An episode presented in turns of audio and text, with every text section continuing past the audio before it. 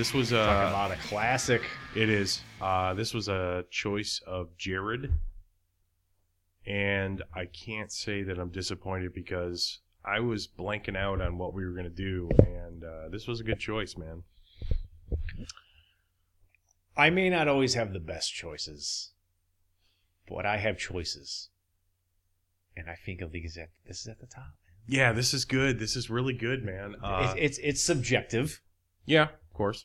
How do you feel about Super 8 films? How do you feel about SOV? Yeah. But, you know, this one, before you pitched this as the one we were going to come back to do, it had been a while since I watched it. And I remember buying a bootleg VHS tape of this movie three years ago. And I was like, gotta have the abomination, dude. Got to. I think Mike, It's an abomination if you don't have the abomination. it is. It's uh Mike Mike from Acid Witch and all the other bands that he's in, the hundred other bands. He penned this thing that was like Power Time movie.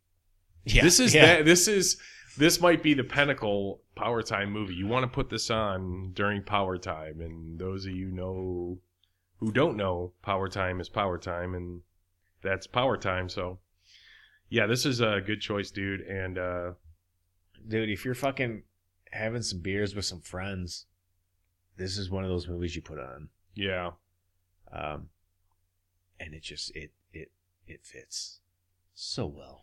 it does. There's a lot of uh, gore and cheese to go around, and some really bad dialogue, and that just makes for a great Power Time movie. Um, so what I'm going to do is I'm going to turn it over to you for the synopsis of what we're going to get into here. What is the plot to this abomination that we're going to get into? okay, so the plot of this fucking masterpiece yes. is um it's an SOV uh it's not SOV it's a Super 8 film. Yep. There's a Uh, difference, folks. Yes. Um, and pretty much there's a son and a mom. The mom's like big into like evangelical fucking televangelists on the TV, and she coughs up something. Her kid ends up with it. He's like an adult son, not even a kid. It's an adult fucking son. This dude's like in his mid thirties. like Probably, yeah. He's hanging out with Kelly, he's on and he's ver- drinking a beer in the kitchen, but he is living with mom. Yeah, yeah, he's on the verge. He, he might have arthritis by now. We don't know. yeah, Um, but yeah, he ends up with it, and now he's coughing some shit up, and then he coughs something up, and it fucking springs to life, and now it's in his truck, and he's got to feed it. He's got, got control of his life, um, which it leads into like now he's got to feed this thing, and it wants blood. yeah, and a lot of it. That's the basic kicking off point of this movie, and he's talking to a doctor about it, Yeah, which like a psychiatrist. Which is cool because like when the movie starts, there's dialogue while the credits are rolling, Yeah, and the movie okay, the movie kicks off with a fucking like gore reel, and a dream sequence. a dream sequence slash gore reel, and a repet. Dude, okay, Yeah, a that's what. repetitive dream sequence. Which when you first watch this movie, if you're like me, it's gonna piss you off. I thought my tape was fucked up. The amount of times it repeated that, would, I'm it would like- show a different gore scene, and then him popping out of the dream, and a different gore scene, and it did like eight goddamn times. yeah. If I'm not, I hate that fucking scene. Hey, it goes on forever. it really does, and like he wakes up like seven times. Yeah, he's just popping. It's just like, dude, is this is my VHS skipping? but no, not only that. Is this real or just a dream? Yeah, R E E L, not dude.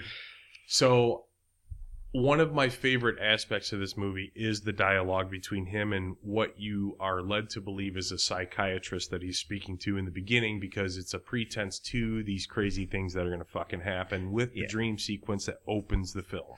And okay, here's the thing: you got to go into this with at, at pretty much any SOV Super 8 movie. You kind of go go into this where they they create their own world, so you got to kind of go into it with that.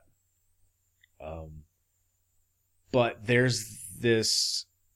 You don't know if what you're watching is real. You don't know what the time frame of what you're watching is in. You don't know if it's past or present, and that kind of that lends the hand of that with him with the overlay narration of talking to the doctor you kind of get a grasp on it, but it kind of loosely is goes back and forth. And what are, are you watching things that happen in the past? Are you watching things that happen currently? Are you watching things that are a fucking dream?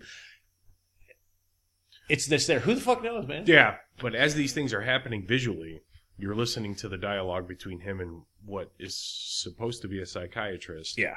And you're like, well, is he dreaming this? What the fuck? And you're just watching these crazy snippets of like murders or just deaths, and he's involved in every one of them.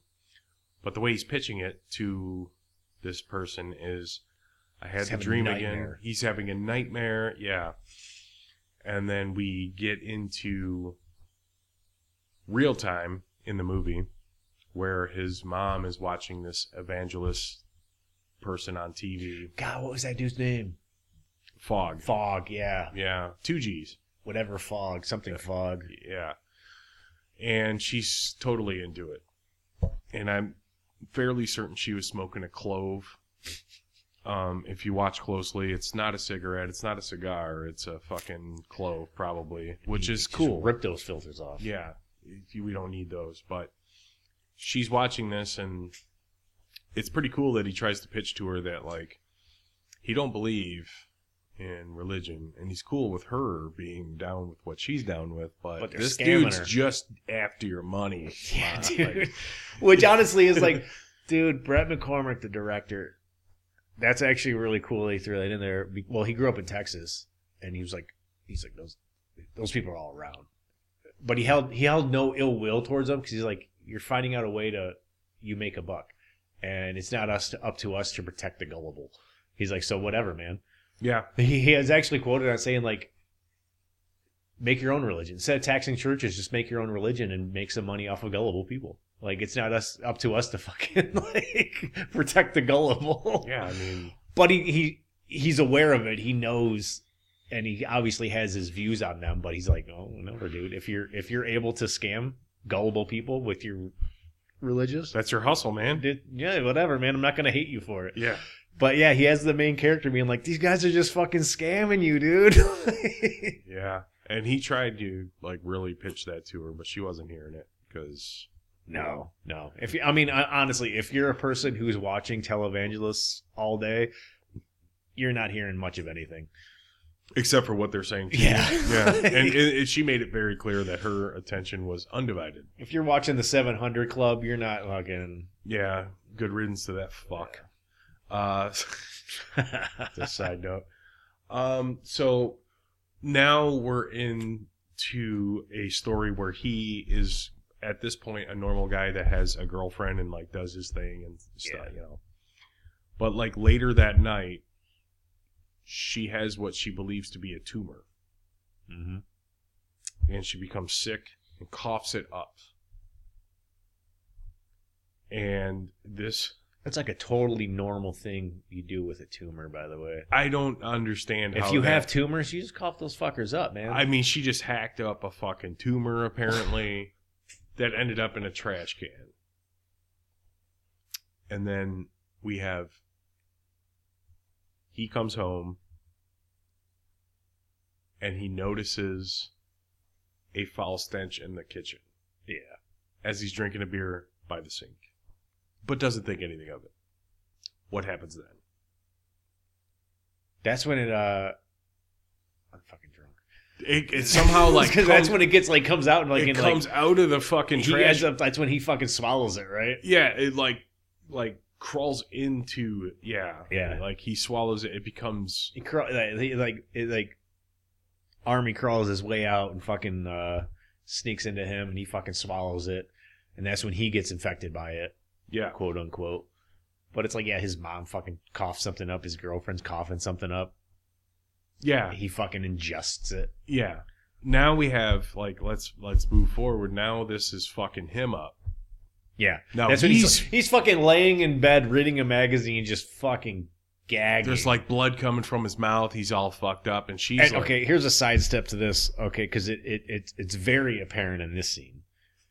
The overdubbing, "Oh God, the af the after dubbing, where they re- they made the movie and then they go back in and dub over all the sound effects, they all the voices, hmm him coughing up his goddamn lung while flipping through a magazine. It's like the outside of the one scene later on is one of the most obnoxious scenes in the goddamn movie. Samsonite." I was way off. you just hear crinkling pages and Oh yeah, and she's knocking on the door like, "I'm gonna get a fucking hatchet and break this door down." Like it's a whole thing, right? Mom said I should stay home from work. Or mom said I should get some sleep and some rest. Miss my day off. Yeah. He gets infected with this thing. Yeah. He's coughing up blood. He hacks it up. mm-hmm. right? But he wants to hide it under the bed because homeboy Fog Yeah. comes Yep. to the house, and now we have him hiding this fucking like tumor that was hacked up by one person, infected him. He hacked it up. Now it's under the bed, right? Then what happens? Now this thing becomes a thing. Yeah, now No. th- this is basically where it comes to the point where it's like it's gaining control over him, and now he needs to feed it to Yeah. keep it happy. But it, but in the small window, he's still living like a normal life. He's like, well, Yeah. this is like I'm just doing my thing, like I'm hanging out with my chick, like we're hanging out. Then this thing starts becoming a fucking issue, and it needs to be fed. And then we're just we're gonna spiral out from there because he goes on a fucking killing spree. Dude, the thing in the back of his truck is fucking driving him crazy, and he needs to feed it. Oh my god, man. So now he is finding human beings to fucking kill to feed this thing. Which, if you watch the beginning movie, you can start pinpointing all the kills they showed in the beginning, because they basically just give you a rundown of a majority. They don't show everything, pretty close, but they show a lot, Oh yeah. and you can piece them all together. Basically every time he wakes up in the beginning of the movie is a kill in the movie Yeah. that's coming. Yeah. They But- don't show every single one. Eh, No. Close enough. But super cool that uh, a few of them were the from behind knife cutting the throat. Oh yeah, they use that multiple times. It's effective though. It works.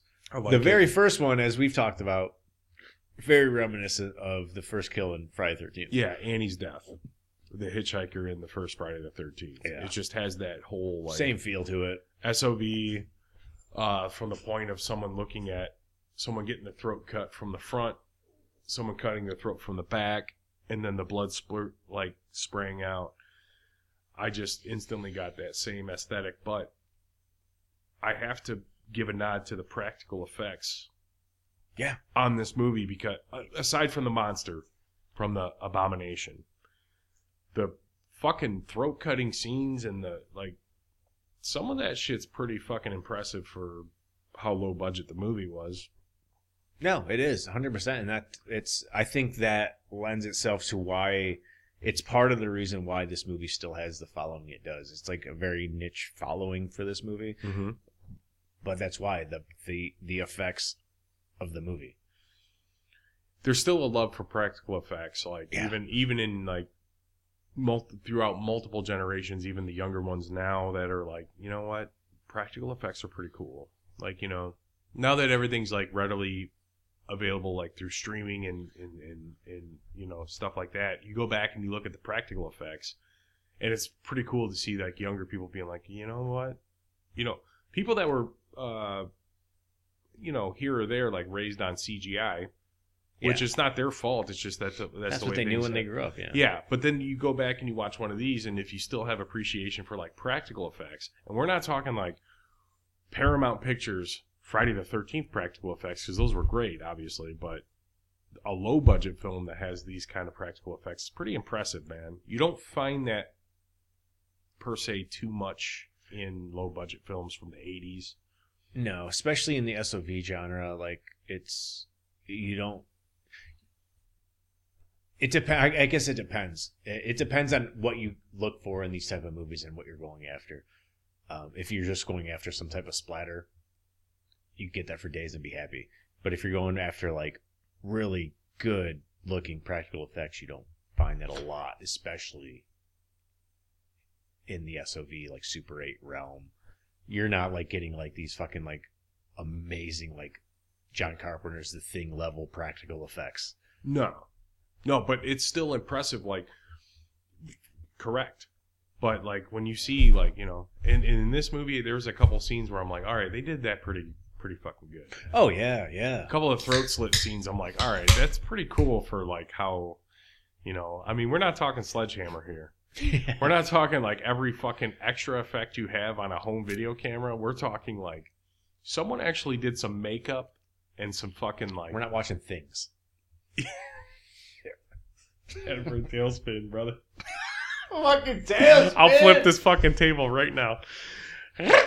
okay, so uh yeah, no, I was pr- I was pretty impressed with some of the fucking not all of them. All right, and we're not even getting into the abomination yet, but like some of the fucking practical effects, I was like, okay. Even in the first time I watched it years ago, I'm like, all right, yeah, man. But uh, so a nod to uh, the the special effects. Um, I also want to just point out, like a side note, that there is someone that stars in this movie named Blue Thompson. Their name is Blue Thompson, and that's pretty cool. And then we got a Jew Johnson and a Scott Davis. If you can find them, good luck. And Jared actually pointed out that Bret McCormick, who is the director of this film, and also Yeah. was a part, like a he had a small part in the film as Mhm. well, Mhm. was in the movie Casino, Fuck yeah, he was. which for some of the younger audiences listening to this was a movie that was made back in the day when there were these things called moving pictures. And uh, They're- they're featured an actor named Robert. De Niro and Joe Pesci. they are former uh, Academy Award winners. Uh, directed maybe. by a guy named Scorsese. Yeah, he kinda was You a know, thing for a minute. I don't know. But uh, to the few people that may understand this, Jared pointed this out before we started recording. The director of this film was the guy in Casino that got shot to death by the police holding a gyro sandwich because they thought it was a gun, and I was it blew my skirt f- clean up. I He's filling out paperwork for months. fucking it's a gyro sandwich. I the the director of the abomination was holding a gyro sandwich. Okay, so moving on. That's awesome. All right, so we, we're we're moving on. Okay, so now we're getting into the point to where his normal life is going to end, and now he has to start abiding by the abomination and feeding Yeah, it. It's got he's he's got orders. Yep, and he's killing people for it. Yeah, dude, he's got that. Th- which it's uh, one of the first ones is the chick in the cemetery, yeah. Yeah, and he points out that that was just easy pickings. And he had to get her off of the cemetery because he can't do it on holy ground. Yeah, which is fucking awesome and unnecessary. Well, I mean, honestly, it kind of it kind of fits because if you listen to it, he, he can't. Okay, so he says he can't do it on holy ground. There's a whole televangelist thing, but then he also says when he's talking to the um, uh, psychiatrist that this is all prophesized from the Bible and the Book of Daniel. yeah, so there's this there's a really like a religious connection to all of this going on yeah, which which like is kind of like almost rules. Like he he's Yeah. like still abiding by rules. Like this thing's the abomination, and it's but it's a demon can't do this on holy ground Yeah. this is foretold by the book of daniel and then in some other book i can't remember the name of it And I never looked this. I kind of wanted to look up like where he was saying. I was gonna. I, I would have if I had a fucking Bible. I would have read the entire book of Daniel just to see if there's anywhere in there where it really says like about any type of thing, creature, demon, whatever. And I haven't. Maybe that's because I'm a lazy piece of shit. I don't fucking know. No, it's just because you don't have a Bible. Yeah, I mean, Uh, I mean, internet has Bible. There's probably like is Walgreens still open? there's probably like uh, Bible.internet or something. yeah, yeah, true story. Yeah. Forgot there's Find an that shit on there. Yeah. But yeah, there's like this fucking connection there where it's like, and, and it's kind of falls into that realm of like, it's it's creating its own rules. This movie's it's creating its own rules, and it almost had this like biblical religious ground set to it, Which is cool, 'cause it's not complete It's anar- creating it like a demon. It's creating it. it it's giving this rules of like a, a biblical creature. Yeah. And the fact that he chases her off, like, away from the cemetery. And that motherfucker needs to do some cardio because she got away from him quick. Yeah. Yeah. He was like ten feet away. The next shot, he was like fifty feet away. Yeah. Like- it's just, you know, Lucky Strikes and fucking Pilsner. Yeah, dude. But he got beer? he he got he got her and uh that was one of the fallen victims. There was also like his chick. Yeah, his Was it- chick. Yeah, Kelly. And I think they both fell victim to the uh, throat cutting. Mm-hmm. And then you have the uh, guitar player slash singer from Electric Light Orchestra. It's an American music band uh, from the 70s slash 80s. Want a beer? Want a beer? Thought you were sick. I got better. Or no, I got well. Thought you were sick. I got well. Yeah. Want, a beer? Yeah. And out comes the igloo cooler. That and- Coleman, fuck no, that that was a Coleman. Was it a Coleman? That was a I thought straight it was Coleman. igloo. Blue, white top, Yeah. white handles. That Yeah. was a straight Coleman camper cooler. It was. It was. Maybe you're right. I just screamed out. Multi-use, Fourth of July parties, and camping trips with the fam. Before they put the cup holders on the lid. Oh yeah, dude, that was like uh, that was at least ten to fifteen years out. Yeah. Because They now, didn't make that advancement yet. Now we have like a measuring on the front. Like, oh yeah, dude. like so so if you're ruler. fishing, you can Yeah. measure your fish. You can measure your fish on the lid of the cooler with four cup holders. Put your Bud Lights in there. Yeah. And there wasn't even the plastic straps that hold the lid from f- fucking. Oh yeah, that was all hinges. Now, No, dude. It was no, fucking- you pull it clean yeah, up. that old metal, the old metal boy, dude, that fucking old metal boy with the, With the, the metal latch, the turnover metal latch, like the old window latch. yeah, nothing's getting warm, dude. Oh, it dude, stays cold all day. That was the that was the one step up from that, and then we went into the '90s, mid '90s to the up step with the fucking cup holders and the fish ruler. Dude, those old metal latch ones were literally made just for army rations. They were Dude, for, okay. like my army par- rations. my dad had one, and my parents had one from we we'd always go camping when I was a kid before they got that cabin. Um, Chuck, the dude I'm working with right now, Yeah, yeah. he's got one. The Oh, old school. He fuck. pulled that out, and it's always stocked with beer. He just keeps it in his garage because he's like always wrenching on some motors, and he has like friends come over to like help him tear down, build up motors and shit. And he's like, "Yeah, dude, there's fucking beer in the cooler." And it's a, that old school metal latch Coleman. I'm like, Oh, motherfucker, nice. this is giving me fucking flashbacks. This is Nam. 67 flashbacks going on. Burnt, drained motor oil. yeah. Just yeah, and priest in the back somewhere. Someone smoking a fucking cigarette. Yeah. And then I cracked the cooler and it's like sitting there. There's like Hamm's and PBR sitting in water. Like at one point, this was ice. He's like, yeah, there's cold beer in there. Well, it's cold water. Like it's cold enough. floating. In It's there. cold enough, I guess. Yeah. That's fucking sweet. But yeah, so like the guy from ELO grabs what he thinks is going to be a beer out of the Coleman cooler and it goes south from there. Yeah, that dude just straight blindly opens the fucking cooler and throws his hand in. Yeah, he didn't even look. You didn't look. How high is it up with ice, man? Is it like fucking tacked to the top? The top? And He you know- just throw your hand in. You just broke your fucking finger. Good luck doing your job, playing that LEO concert tomorrow night. 'Cause you Dude, just broke your hand on the ice. he didn't even didn't- fucking look, man. No, that was a lot of there was a lot of trust there. Dude, he threw that hand in. He just fucking threw it. He was looking straight at fucking my man, dude, and uh, it went south real quick, and uh, he fell victim to the abomination. Oh, that hand's gone. Uh, the whole motherfucker's gone. So uh, Hand, Now- wrist, halfway up the forearm, maybe. You know, whatever. it's it's all it's it's all dangerous. It's abominations. but we have to get into like the worst part of the movie for me, which is the cat. Oh yeah. Do not fuck with cats, man. the gift needs food. And unfortunately, it's a black cat. And we're going to get into this black cat ends up in a toilet with the lid closed.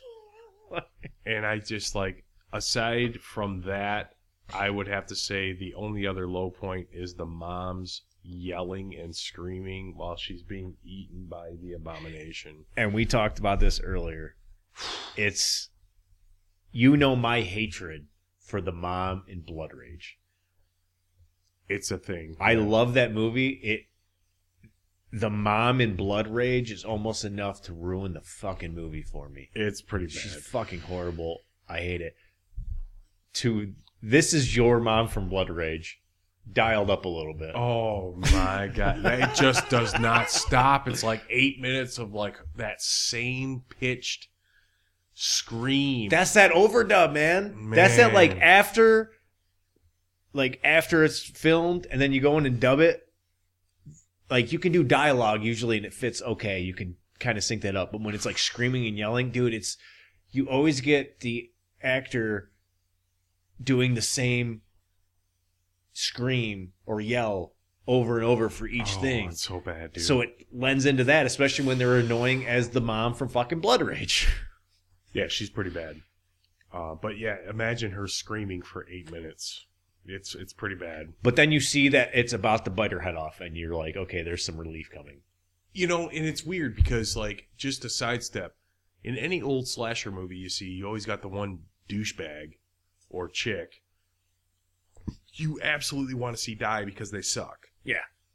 I have no hatred towards this woman except for the fact that the screaming needs to stop. Eat this fucking broad.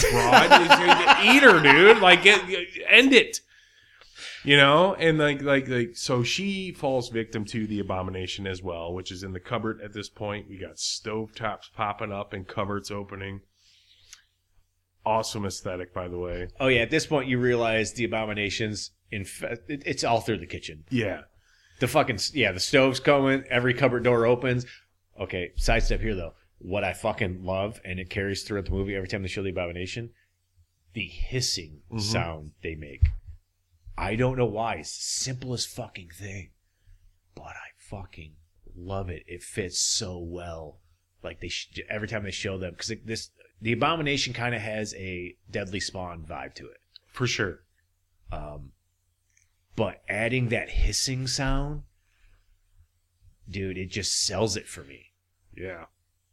Yeah, it's good. Yeah, it and it always that's the prelude to the next like massacre is you hear that and you're like the abominations in fucking it's It's in, the washer, it's in the cabinets, it's in the stove, it's in the sink, the cooler. fucking like a. yeah, dude. Yeah. It just sells it for me. I love it. Yeah, it's pretty yeah, it's good uh, uh as far as overdubbing, whoever chimed that in there is Yeah. fucking great. Whoever's man. idea that was, give it like a snake sound. yeah. Pretty awesome. She falls victim. She's gone. And uh, now we're at about four or five people. Uh, and then at this point, is he now going to Kelly's house? Is that she was like the last, right? Or yeah. He like took a lot of joy in his mom dying. well, the last I think might have been the fog guy. Was the evangelist the last to die? I believe it was. Because remember, Dude, the, he walked. He, oh. Because because the the mom. Well, he walks in the. No, am I remember this wrong? He, who's the one at the very end of the movie that walks back out of the house? Yeah. That's um. Actually, I think that's quote unquote the doctor. He walks into the house, but then he like after the end scene where uh, she dies, then he walks out, or after when he dies, then he walks out, Okay. and then they that's when like the the big fucking like reveal where it's like this whole thing has been a dream in his fucking head and the doctor's even like even i made an occurrence in your dream yeah. Like you you killed all those people you're having these dreams to kind of try to make yourself feel better about the fact that you killed all these fucking people Seven people yeah are dead. Yeah. Um. So Kelly Kelly gets killed. Evangelist dude gets killed, but on on the note of him, well it's also the scene that's okay we kind of need to talk about that scene it's quick they have a scene of the evangelist dude just taking a shit with the door open and the sound effects are just out of control. yeah Yeah, it's a it's a thing. Yeah. They did okay. There are a few parts in this movie they try to throw in comedy, Of and this course. is one of his. This is honestly like he did. He technically did like a movie before this movie, but this was pretty much his first movie, Yeah. and he did this and Ozone. Um, what's a full name for it? Ozone Attack of the Redneck Mutants. He did this and that simultaneously. So pretty much this is his first real full movie, and he was. Tr- they didn't have the. He didn't have the level of skill down to do it, but he tried throwing in comedy and keeping the horror, and the comedy just kind of was like ridiculous. Yeah. Like- It's pretty extra. Yeah. but it's it fits, dude. It fucking fits. Um, also, I just wanted to, the evangelist, um, the mom goes to him and cuts him a check. Yeah, That's yeah. a great fucking Yeah. scene, is it not? He's like, up two hundred bucks for a tumor. An exorcism goes for at least a thousand. Oh my god, that's like gold to me. I laughed my ass off, but uh, yeah. So pretty much at this point, you get the idea. Like seven people have fallen to the abomination, but this is this is where this is the point I wanted to get to with this film. Yeah. the dialogue okay. at the end of this film that repeats where he is basically saying the abomination what does he repeat there because that's incredible like it's the um something of desolation Oh, is it the when the? It's in the kitchen scene, right? yeah but he's but he's reflecting back on stuff like he's All chasing the shit, chick yeah. yeah. and he keeps repeating it but like the voice it becomes distorted and shit and like you're Oh yeah, dude. The the, the fucking effects they put yeah on the the overlay voice. as he's going through these Yeah. like flashbacks of like everything that's happened what he says there is equivalent and on par to what patrick bateman says at the end of american psycho which i will have scripted in stone and buried with me if that's what i so choose to do once i cash my check on life if i'm cremated burn a fucking piece of paper with that scripture on there i do not wish for a better world for anybody that whole thing that Patrick Bateman says at the end of American Psycho, what he says at the end of this movie, for an SOV or Super 8 movie, low budget, is pretty fucking evil and pretty fucking awesome.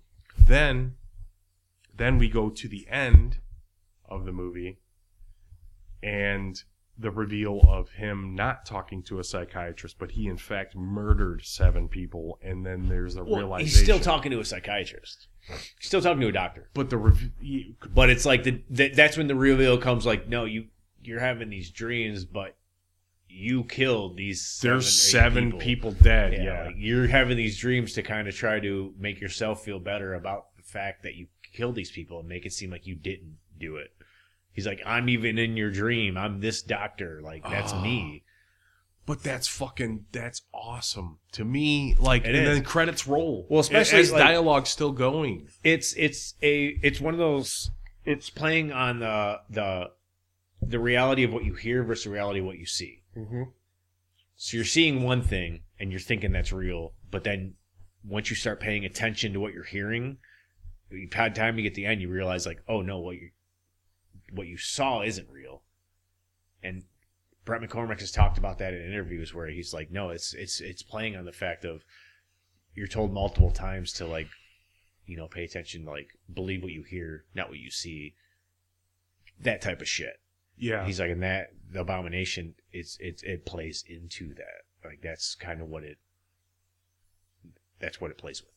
it's it's done pretty well for the limited um you know It's a limited budget. It's a fucking very much like resources yeah, limited resources. Just like, like- your your limited budget to make this fucking movie, but it's good ideas. And Bret McCormick, he's he's a fucking writer. That's what he is. yeah Like he he made movies and he made movies for a while. Shit, he made movies for Roger Corman. He did at least two for Roger Corman. Um, but he's a he, he's a writer, so he has these like it, it, it makes sense that he was even if with like a limited budget that he's able to kind of pull this stuff off and get this these ideas out there. it was a it was a nice twist and a nice refreshing like we you know going into it it's low budget you know going into it it's just you don't you don't um you don't hope for a whole lot when you you know let's say you're blindly going into it with no pre you know text or whatever and you see it and you're like man this is shot on a fucking super 8 like it's like it looks it sounds the dubbing. But when you can throw that in there that the ending of this movie is is as good as it gets to me just dialogue wise because you Yeah. you know you pay attention to detail.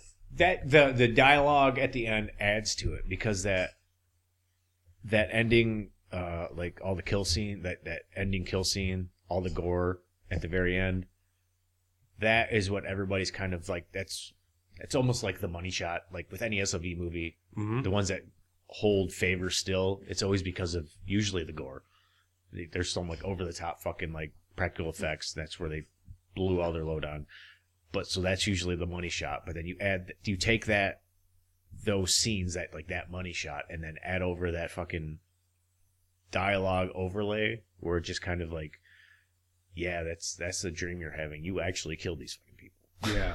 Like- that's kind of a holy shit like you know in a very subtle way but it's clever. You know it's like you you know. And when he when he made this, he said he was um he was kind of trying to like pay homage to like Herschell Gordon Lewis and like H.P. Lovecraft. sweet. He was kind of like melding those two, which Okay. makes sense. Herschell Gordon Lewis like could originator of like gore shit for of the most course. part, yeah and H.P. Lovecraft with just like the out of the world fucking weird monsters like shit like that. Awesome. Okay. I did not know that, but that yeah, that makes a whole lot of sense, yeah.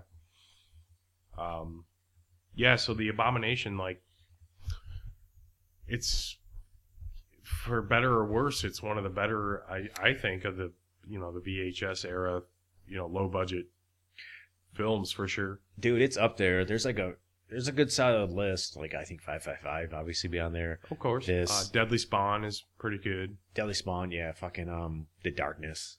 Slime City, Yeah. Headless Eyes. There's some good ones in there.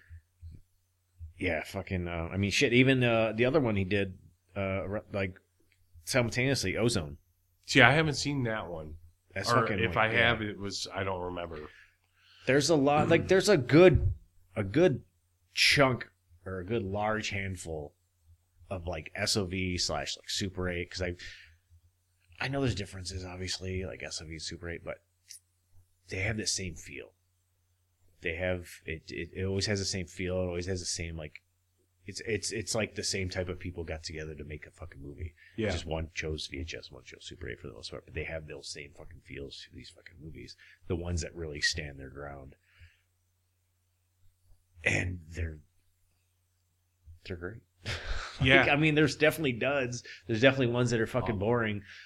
But I mean, even when it comes to when it comes to these type of movies, I guess I'm more forgivable of the boring ones. I'm willing to, if I know I'm going into a SOV movie or a Super 8 movie, I'm willing to deal with more like long scenes of driving, long scenes of walking, like shit like that, because the editing is not always going to be right. The No. editing's not always going to be there. Because I think a lot of time it's just they're they're they're trying to pad out the movie. They're trying to make the movie longer, so they They- they, yeah. leave those scenes in for a reason. Could they have cut them? Yeah. Would it have been cooler if they cut down like what the fuck was it? Blood tear? I always forget the name of that fucking Blood movie. Kiss? Blood Kiss, dude. A guy walking around a fucking airport. Like, Like- oh my god. Would Blood Kiss would have been better if they chopped it from two and a half hours down to like an hour? Almost guaranteed, Oh dude. my god, yeah. But Blood Kiss is still that is a fucking power, time, movie, dude. for sure. Watching that over here with Mike and whoever, that was a goddamn blast. That like there was the- so much to comment on in that Oh, goddamn movie. man, and I remember like we were I felt we were there for three hours. I'm like, dude, how much longer we got in this movie? Mike's like 45 minutes. Yeah, I'm like what we're only fuck? we're a little past halfway. I'm like, what the fuck? And then there's a guy in a hot tub with like prison tattoos, Dude. but they're like Eddie from Iron yeah, doing the hot tub, banging some chick out. He's got like a prison style Eddie from Killers album Yeah, tattooed yeah, on and him. like a fucking candle mask tattoo that's like ink, like a needle and fucking then it cuts to a scene of just some dude running, walking down basically a tarmac. yeah tarmac on the outside of the fence, and he had short arms and shit. And then you got Oh like, yeah, dude, the fucking cloaks. short arm dude. Yeah, the short arms, and then you had the like the cloaks and the fucking seance and the fucking sacrifice. Yeah, that movie a- was wild, but it fucking shows like that movie was wild. moved- Some And people get a really uh, Siskel and Ebert said this movie was wild. the Rexa review. fucking that's like the like they had they had a dream they had a vision and they were like we are making it this long they didn't cut shit We're not stopping now. and then It's you get the other two and a people who are like banger. they get other people who are like we're doing an SOV movie we don't know what we're doing we're gonna we're gonna chop this fucking up it's like you have the people who are unwilling to cut their movies and the people who are like no we're good at editing. We're gonna cut the shit out of this. We'll make it Oh, short that's why Attack of the Killer. Refrigerator is like an hour long tops Yeah. I, don't, I can't actually I can't remember how long that movie is. I don't even think it's I don't even think it's an hour, dude. It's like thirty minutes or some shit. It's just, it's just, it's too long for a short film. Not quite a feature. Yeah, it's not quite a feature or a skit, but yeah, I mean, uh, yeah, you know, but yeah, Power Time movie, in fact, is the Abomination fits in there for sure. Um, See, the thing is though, it fits in there, but it doesn't have like like certain movies will fit into that category better because Oh, they're just sure. dumb, over the top, stupid dialogue. we got Microwave Massacre in the game. Yeah, like, like- that's a Power Time Oh movie. my god. Like That's a yeah, like stupid dialogue, like like really dumb something, and and that this movie kind of plays it straight for the most part. They try throwing in intentional comedy, yeah, and that's like the unintentional comedy is what really adds to a power time movie, where you're just like you're you're cracking like a thirty rack just watching like the most ridiculous thing, yeah. but. This is 100% still in that category. If you're having beers with some friends and you haven't seen Abomination, throw it on.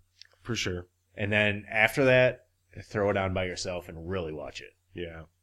It's worth it. Yeah. It's uh there's there's few movies of this caliber that really fucking deliver like this one does. So it was a good choice.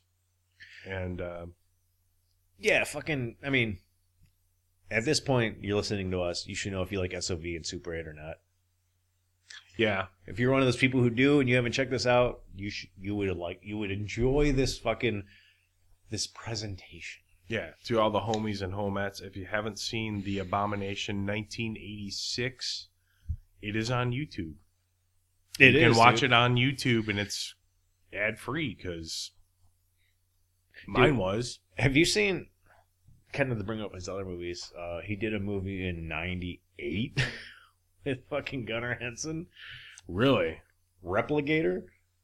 I have not. Massacre Video released it. Awesome.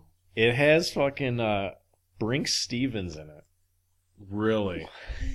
Yeah, I have it All-star upstairs. ca- I All star have it- ensemble already. I have it upstairs. awesome. Okay, well, fucking a man. We'll pop some corn one of these days and fucking do it, right? It's one of the okay.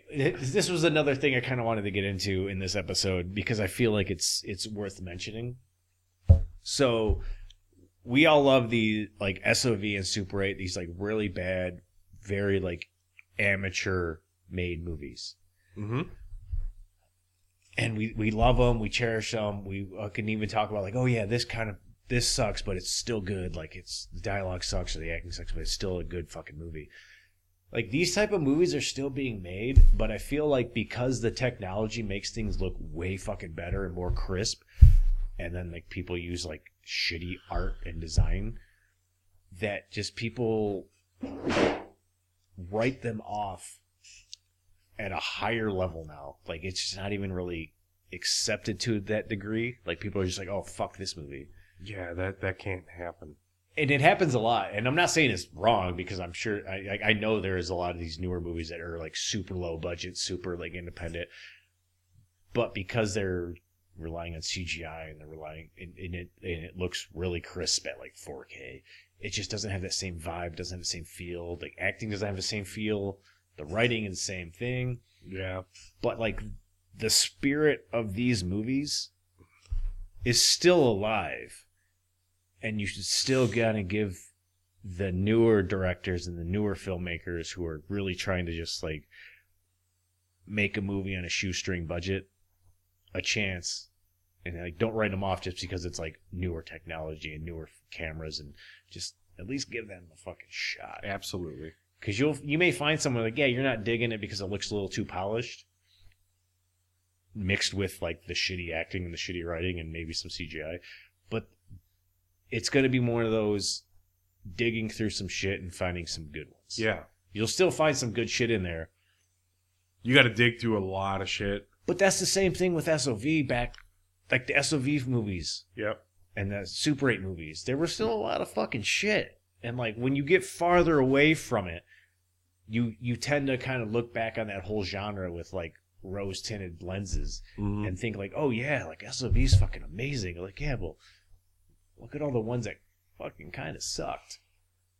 yeah, You may have more that suck now because it's just even more so now. It's easier for people to make because shit, you could fucking make a movie with an iPhone. yeah, The camera's well enough to for do sure. it. Yeah, yeah. But just fucking, I don't know, man. I'm drunk, but As we should be. like each their own.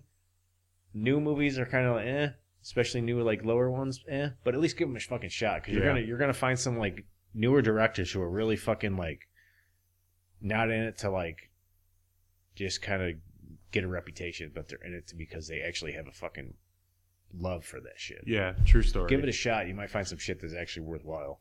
Before we uh, move on from this, I just want to chime in on what you just said. I miss IFC short film Mhm.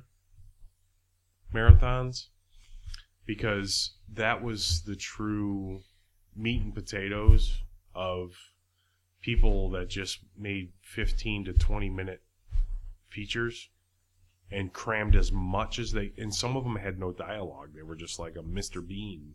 Yeah, type of episode. shit. Like, Like, it's fucking- just like, like but some of them were fucking mind-blowing and that's that's what we do this for and that's what that's what matters. So i'll leave it Dude, at at the end of the It's day, like- like we all kind of fucking talk shit on like newer stuff when we talk shit on like really horrible shit.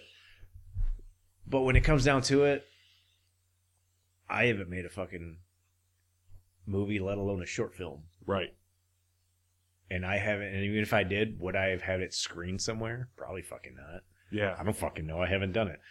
But I mean, they've actually fucking done that shit. yeah and um, it may suck and I may laugh at it and I may think it's fucking stupid, but at the end of the day, you fucking done this shit and I haven't fucking done this shit. true story Like, cheers to that man so yeah abomination 1986 check that shit out It is- Absolutely check it is shit out. It is on youtube and it is worth at least one watch and uh, hit us up if you uh, watch it for the first time or for the thousandth time tell us what you think Absolutely. Because it's, as you said, 100% worth watching. Yeah, it is. For sure. So, uh, noted and important. Uh, Jared and I recently, Jared and I recently went, I don't know what year it is, but we went and seen Fister and Acid. I think Witch. it's in the 20s. yeah, it's somewhere in there. 2020? I don't know.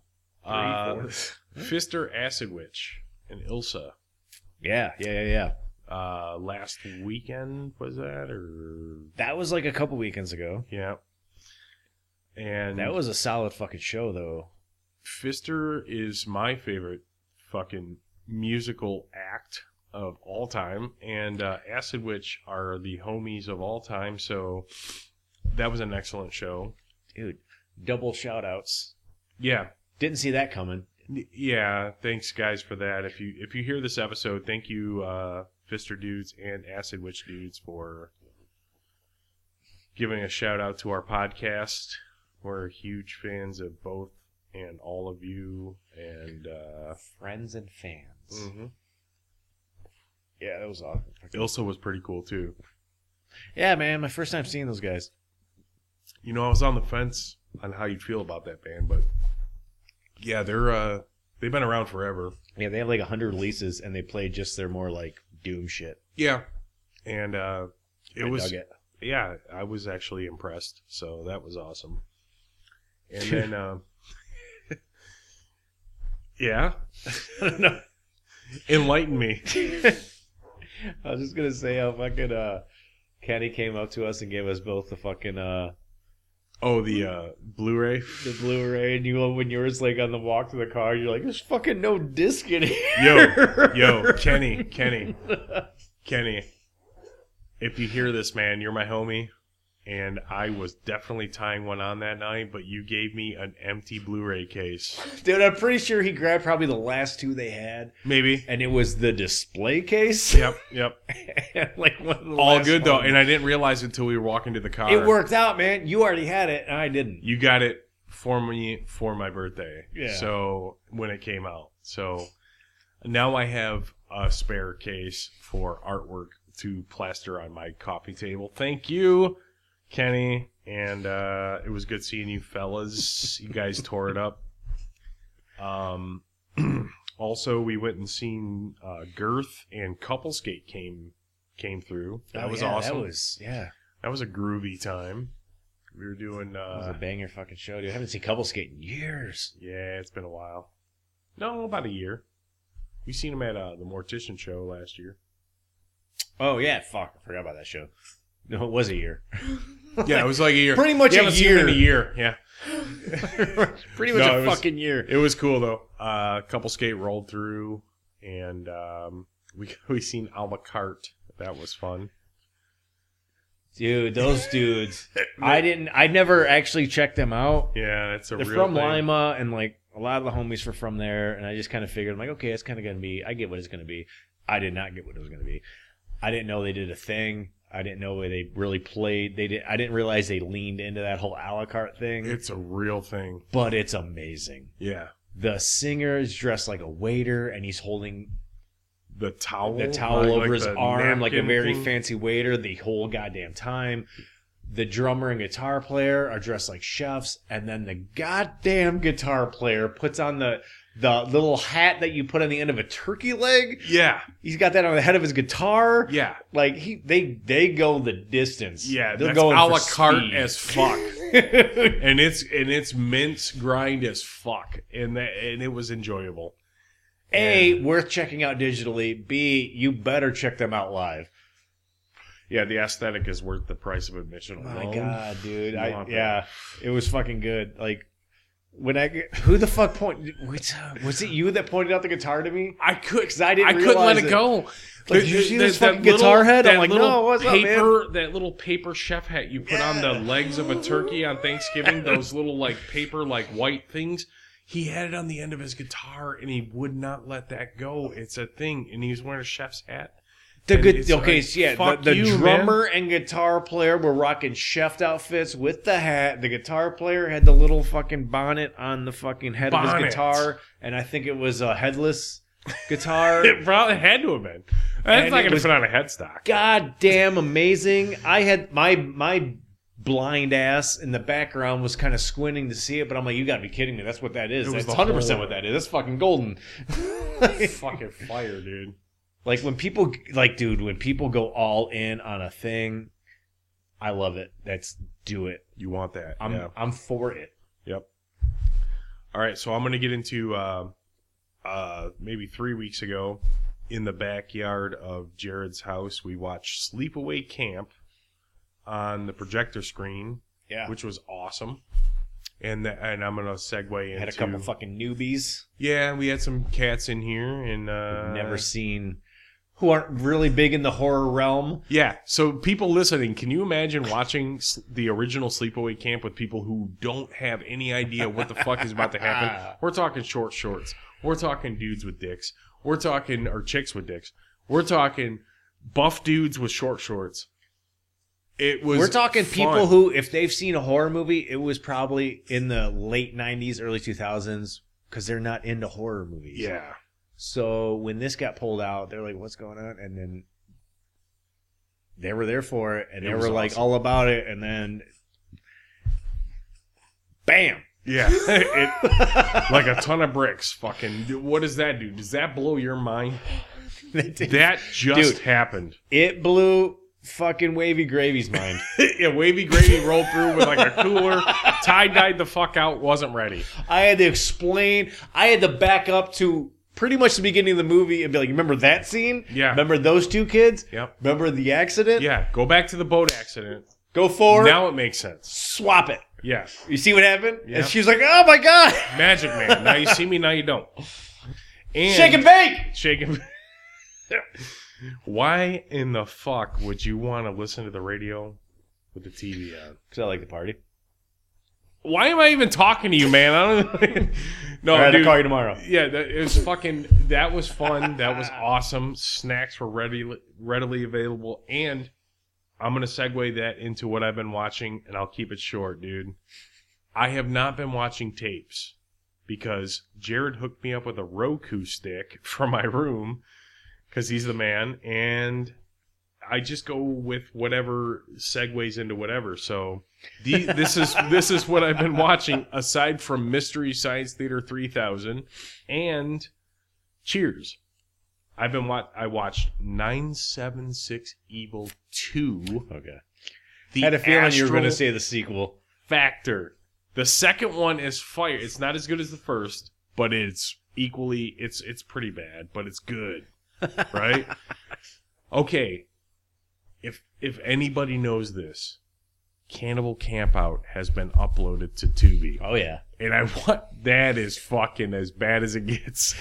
The Abomination I don't dude- know, dude. I don't know. Wood Chipper Massacre might be up there too. Yeah, too. no, that's been uploaded as well. Okay. Okay. I did not I have not watched that, but I see I added it to my list. Cannibal Campout. There is a line that a dude says to a chick in a car that is the fucking most offensive thing you could possibly say to a fucking human being. It's a hard 85, 80, I don't know what. Cannibal Campout. I'm like, did he just really say that to that chick? Oh my god! And it's really bad. It's a bad movie, but you want it. Uh, one of the fucking movies that I did put on that I can't remember segued into Stage Fright, Oh yeah. which I haven't seen in a while. So I'm like, why am I going to turn this off? So I watched Stage Fright. Okay, Blood Hook. Have you seen yeah. fucking Blood Hook? All right, man, because that eluded me all these years. Like Blood Hook is great, dude. That is like the combination of Summer Rental, starring John Candy, and a slasher film. It's fucking great, dude. Fuck yeah. Uh, Blood Hook, and then the last one, uh, we just uh, had Memorial Day pass, and I do have a VHS copy of Memorial Valley Massacre, aka Valley of Death. I Mhm. watched that, and that's uh, that's always fun. This biker fucking gang at the fucking thing. yeah, so those are those are the movies. That's all I've been watching, dude. What have you been watching, bud? I've been watching way more than I can remember. But Getting it in. uh, but yeah, dude, I've been fucking like chainsawing trees. I've been coming to true fucking lumberjack lately. Uh, an arborist, if you will. Yeah. Uh, so I've been coming home fucking beat the shit. that I'm just straight tired. But um, uh, New York Ripper, Oh, that's like one of my top bangers, and I I watched it again for the first time in a minute.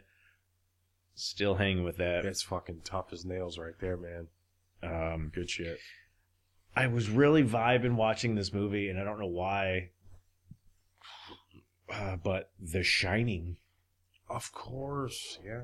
The OG. Yeah, that fucking put that on. Um, and then I I woke up almost having a goddamn anxiety attack, and I think it was like the fucking Maze scene, like that score at that scene was just in my sleep was fucking eating my goddamn brain.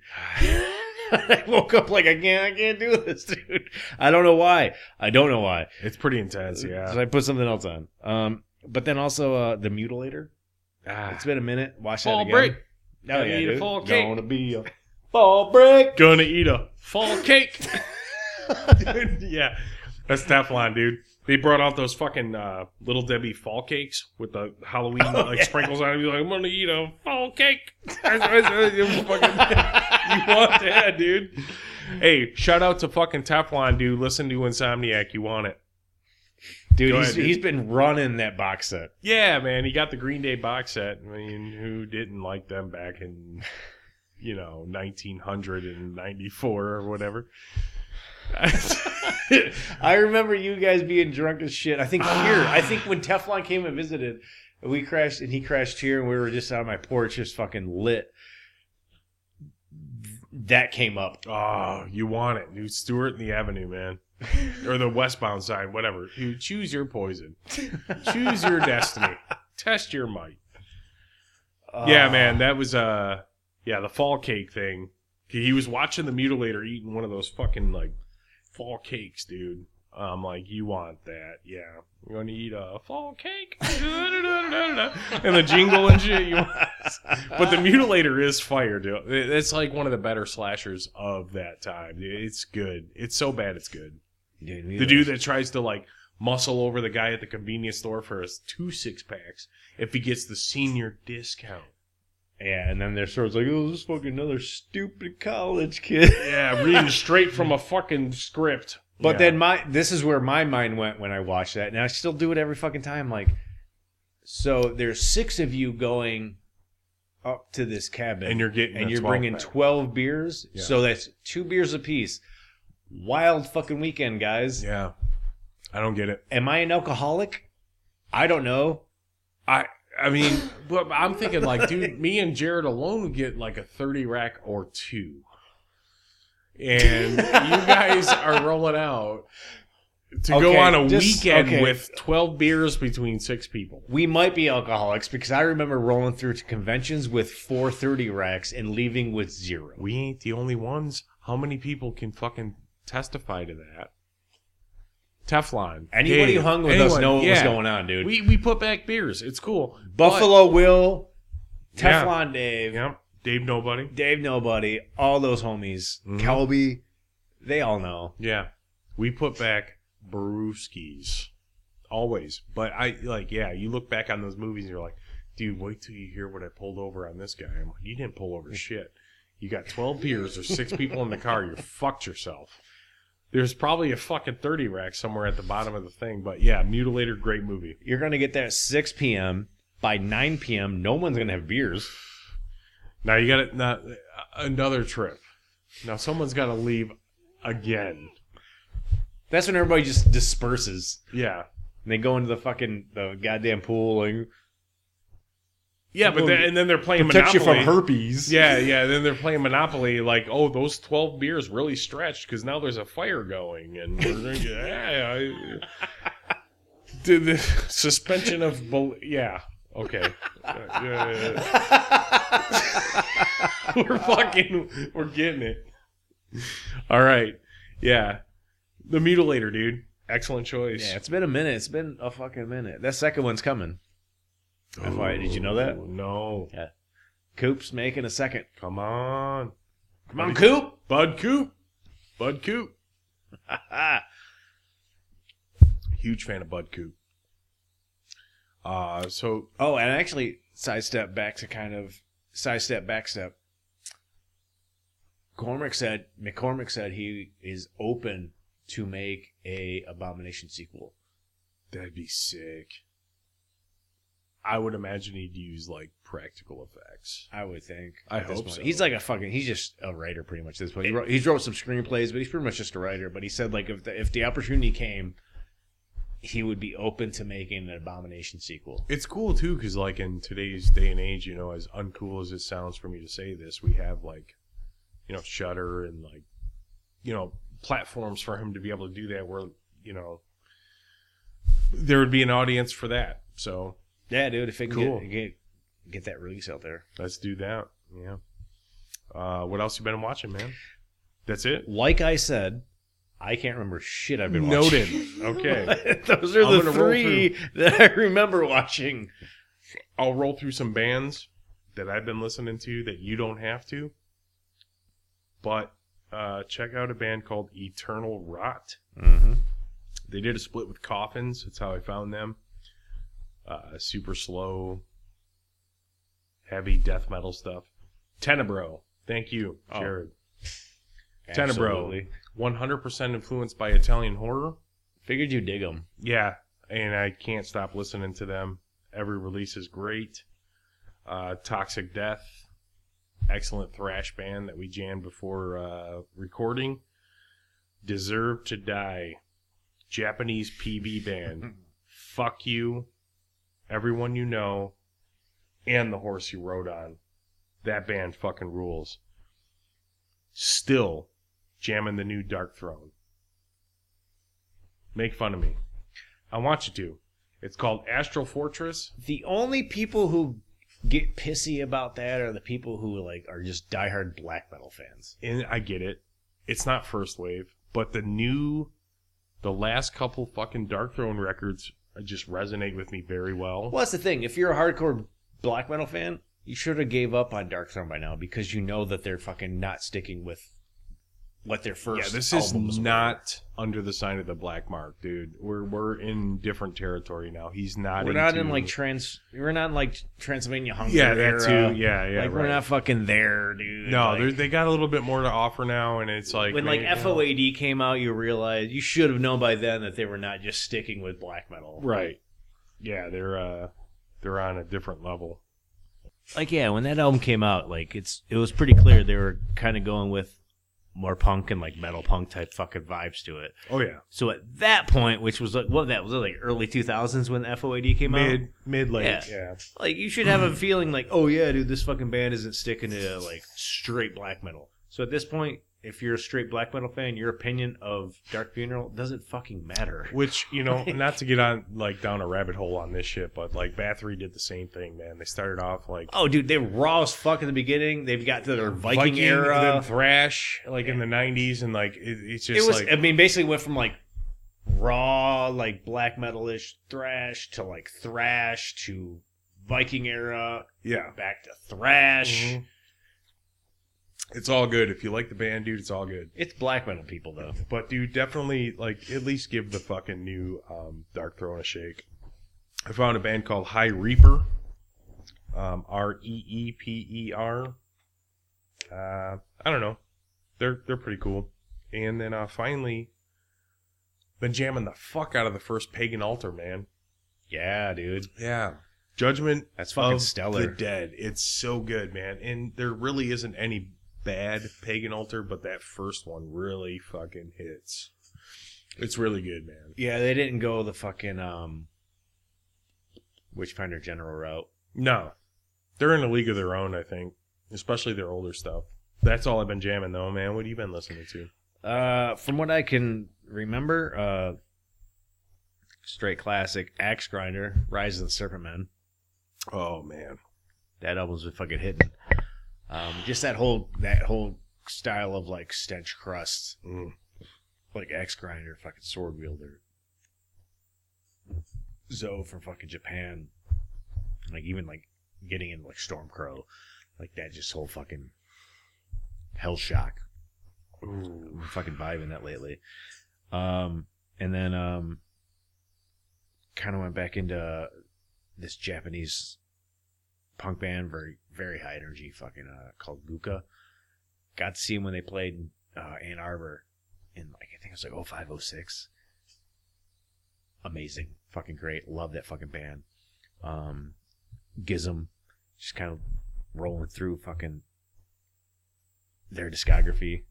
Fucking love that band. I know they get a lot of hate. I think a lot of people say like, "Oh, Detestation is their only good shit." Like, no, dude, they're fucking almost everything that band has done has been fucking amazing. Um, and just you, you gotta dig into everything outside of Detestation. Detestation's amazing, but don't limit yourself to that record. Um, everything they've done is golden. Um. Oh, That seems uh, that's always in my wheelhouse somewhere. Oh, like yeah. when I bounce between like grind and punk, like when I go back to grind, it's always like Archagathus and like mince mincy stuff more than anything. Um, it seems to be like I still like a lot of the the like raw grind stuff, like S- Sulfuric Cautery and you know like PLF and any of the older stuff like Gathicles and whatever. But I always go back to Archagathus. I think it's like Dan's like a, that early stuff. Dan set up that recording so fucking well. It just sounds fucking great. Yeah. And they're a band that it's it's mincecore, but it has a fucking very punk sensibility to it. So it has a very punk sound, and there's songs that you can tell are just straight rooted in that. Yeah. So I'll never I'll never sway from them. Um then Mesrine, which is a Canadian like a early like grind mince band. Fucking golden. I've been jamming their fucking old school 99 10 inch that came out uh, a handful of years ago. Just like all their old demos and a couple of their old splits, like uh, including one of the, the their split with Rot. Um, fucking stellar. Um, and then, uh, you know me and just punk and D beat in general. Uh, this band Anguish Life, which is like a newer D beat band, but they definitely have that old school. Like they're they're almost a. I guess you could say kind of like a discharge worship band, but they do it correctly. It has like that old school just flavor of DB, and it Okay. sounds so fucking good. Raw as fuck, probably. Yeah, too, I got yeah. the Flexi demo, and it's fucking gold, dude. Fuck yeah, man. So that's pretty much what I've been listening to. Uh, there's been more in there. I've been fucking popping out records here and there. Um, actually, yeah, dude, I fucking put on fucking. Uh, Gloom. oh yeah, dude, yeah, yeah, yeah, fucking gloom. Of course. Um, yeah. Also, just let me chime in real quick. Um, sword wielder, axe grinder, instinct of survival. yeah, yeah, buddy. You want them too. Yeah, you love those guys. I always Ah, forget you yeah, do. So that might be my favorite of the trio. I never pull their records out because I always forget how much you like those guys. Yeah, they're fucking incredible. Yeah, that's like the stench core, like kind of like. that's like- just like early crust. I, I maybe because they're more modern. I don't know, but they, it's like that like Amebix era crust. yeah, I know that's like your your you dig those. I remember showing you when I first showed you like that style because I knew you like Doom. I'm like, I think you'd like fucking. There's like Yeah. crust bands that you would like. it's crazy because you showed me axe grinder first, and then like sword sword wielder, and I was like, dude, this is right in there. And then like instinct of survival had more of a doom aesthetic to it, but it still had the a OG like stench core crust thing, but like just heavy and dense and fucking. And it's cool too because it comes from like the like you said like a like a perspective of punks and shit. It's like, it's like a different. It's not metal. It's just I love it, man. Yeah, Well, that's the thing. Like go, going back into that whole the, the whole grind thing. Um, grind as a fucking genre is very punk based. It came from punks. It was punks basically wanting to play faster. mm-hmm. Um, and then obviously, as things grow and decades go on, shit spreads. And there was like metalheads who started grind bands. But I can listen to a band and feel like and kind of like know right off riff if I'm going to dig them and where they came from because I'm like, these dudes came from metal. Doesn't necessarily mean they're bad. right. Some of them are good, Yes, but some grind bands from metal side fucking suck. yeah, for sure.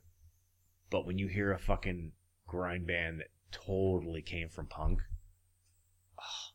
it's like fucking chef kiss, dude. When you hear a death metal band that comes from punk, Dude, that's something I used to talk to Tuesday and Charlie about. It's a different thing, man. So obviously, I came from Yeah. death metal and metal, you know, Sepul- old Sepultura, Slayer stuff like I grew up with. But you you would show me these bands that were like legit death metal bands, but it's derivative of punk. Like it just it it has a different like coffins and stuff, and like it's like this is death metal, but it's not metal. It's from fucking punks, man. Like I used to talk to Tuesday and Charlie about that because obviously they're like they're huge into that stuff. They're punks more than anything, but they are huge into like metal and death metal and that whole thing. They fucking have a head eruption. yeah. I don't even know where this conversation started. Yeah, I don't either. I fucking, we'll figure it out. But uh, yeah, that's uh, we're drunk. We're, That's- we're, that's the cue. We're here, man. That's the I cue. know, dude. There's there's there's a whole crowd on my TV. I don't even know what it is. that's the cue. So mark that time. This is our sign off. This is us. This is Burnt Offerings. Watch the Abomination 1986, Absolutely. and uh, we'll be back soon, and we'll do another episode. Listening, guys. Yeah, guys. Uh, fucking. Uh,